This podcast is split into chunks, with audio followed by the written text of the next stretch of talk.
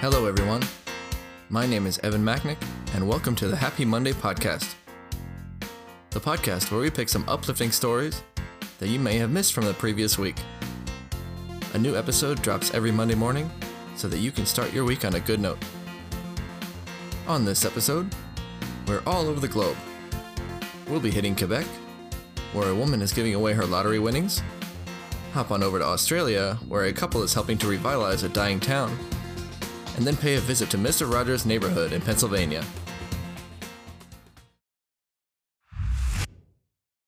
A former beauty queen in Quebec is giving away her lottery winnings to help people. In 2013, Rachel Lapierre won the lottery and received $1,000 every week. Instead of spending that money on possessions, she started a charity and funds it mainly with that money. The charity is called Le Book Humanitaire and focuses on promoting good deeds, from food to just a ride to the hospital. Lapierre says, I think happiness comes from the heart. It's nice to have a new home or car. It can be really fun, but you don't need that to be happy.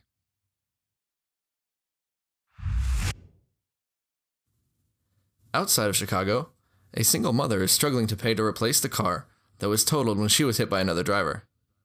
A former Marine, Alyssa Tatar, and her husband divorced in 2016. This pushed her into working full time and also going to school full time. After the bank denied her loan application for a new car because it wouldn't count her income from the GI Bill, she was forced to return the car. That's when people stepped in from across the country to help out, including State Representative Stephanie Kifowit, who lent her her own car for Tatar to use while she works to get back on track. A couple in San Jose, California found a little present when remodeling their bathroom. During the renovation, the contractor found two pictures from the previous owners. The first picture was of the couple with a caption that reads, Hi, we're the Shinsekis. We remodeled this bathroom summer 1995. If you're reading this, you're remodeling the bathroom again. What's wrong with the way we did it? The second picture was of their pet rabbit with the caption, Hi, I'm Cassie the bunny rabbit. I lived here too. I'm potty trained. After tweeting out what they found, the Twitterverse started posting pictures of what they found during remodels, including beer bottles and stacks of Playboys. While there hasn't been word from the Shinsekis yet, they did get in a pretty good prank. Over in Syria, photos of an 8 year old girl using tin cans to walk has prompted a global response. Maya Merhi has a congenital disorder and was born without legs. To help keep her off the hot ground, the father fashioned makeshift prosthetics out of PVC pipe and tuna cans. When a doctor in Turkey saw pictures of the girl, he reached out to try and help. With the help of the Turkish Red Crescent, Maya was flown to Turkey where the doctor fit her with brand new, state of the art prosthetics.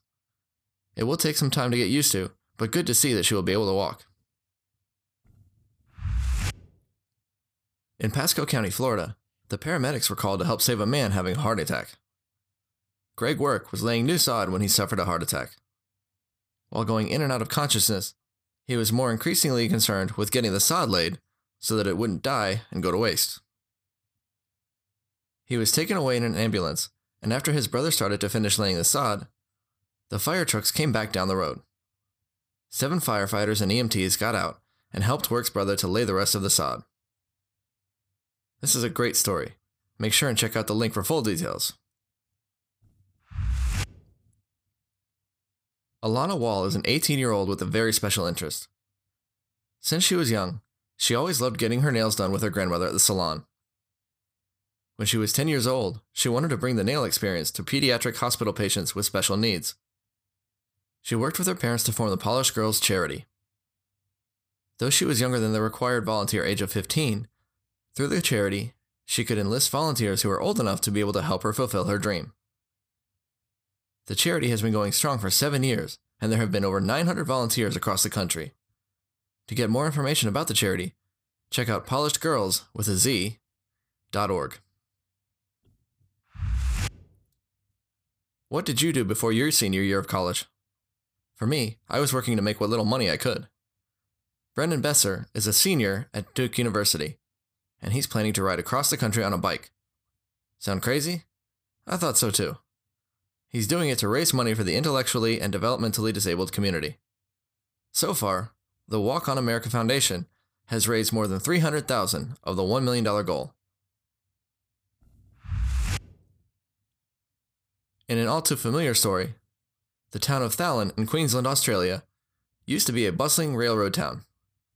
Once home to a railroad station, cafe, general store, and pub, the pub is the last one left since the train stopped running. A couple who used to live in the town but moved away 17 years ago decided that it was time to breathe some life back into Thallon. The pub is the hub of their little community, and so they worked with some of the locals to purchase the pub. Everyone pitched in on painting, cleaning, and other tasks to restore the pub and make it a beacon for the town. It's a heartwarming story, and there's so much more, so follow the links in the notes. Out in Denver, Heidi Waters is working to give a voice to children with autism. Waters was a leading fundraiser for the Denver Autism Speaks Walk. She's a single mom with an autistic child, and she has made it her mission to raise money and help other families. Because of the nature of autism, many families with autistic children can become isolated. This is one of the big reasons she works so hard to raise money and educate the public about autism. The final story takes us to Mr. Rogers' neighborhood.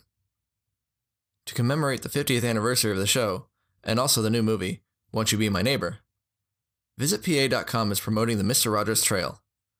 They're encouraging people to lace up their tennis shoes and zip up their cardigans to join on this three day excursion. Starting in Pittsburgh, where the show is filmed, then to Latrobe, where Mr. Rogers was from.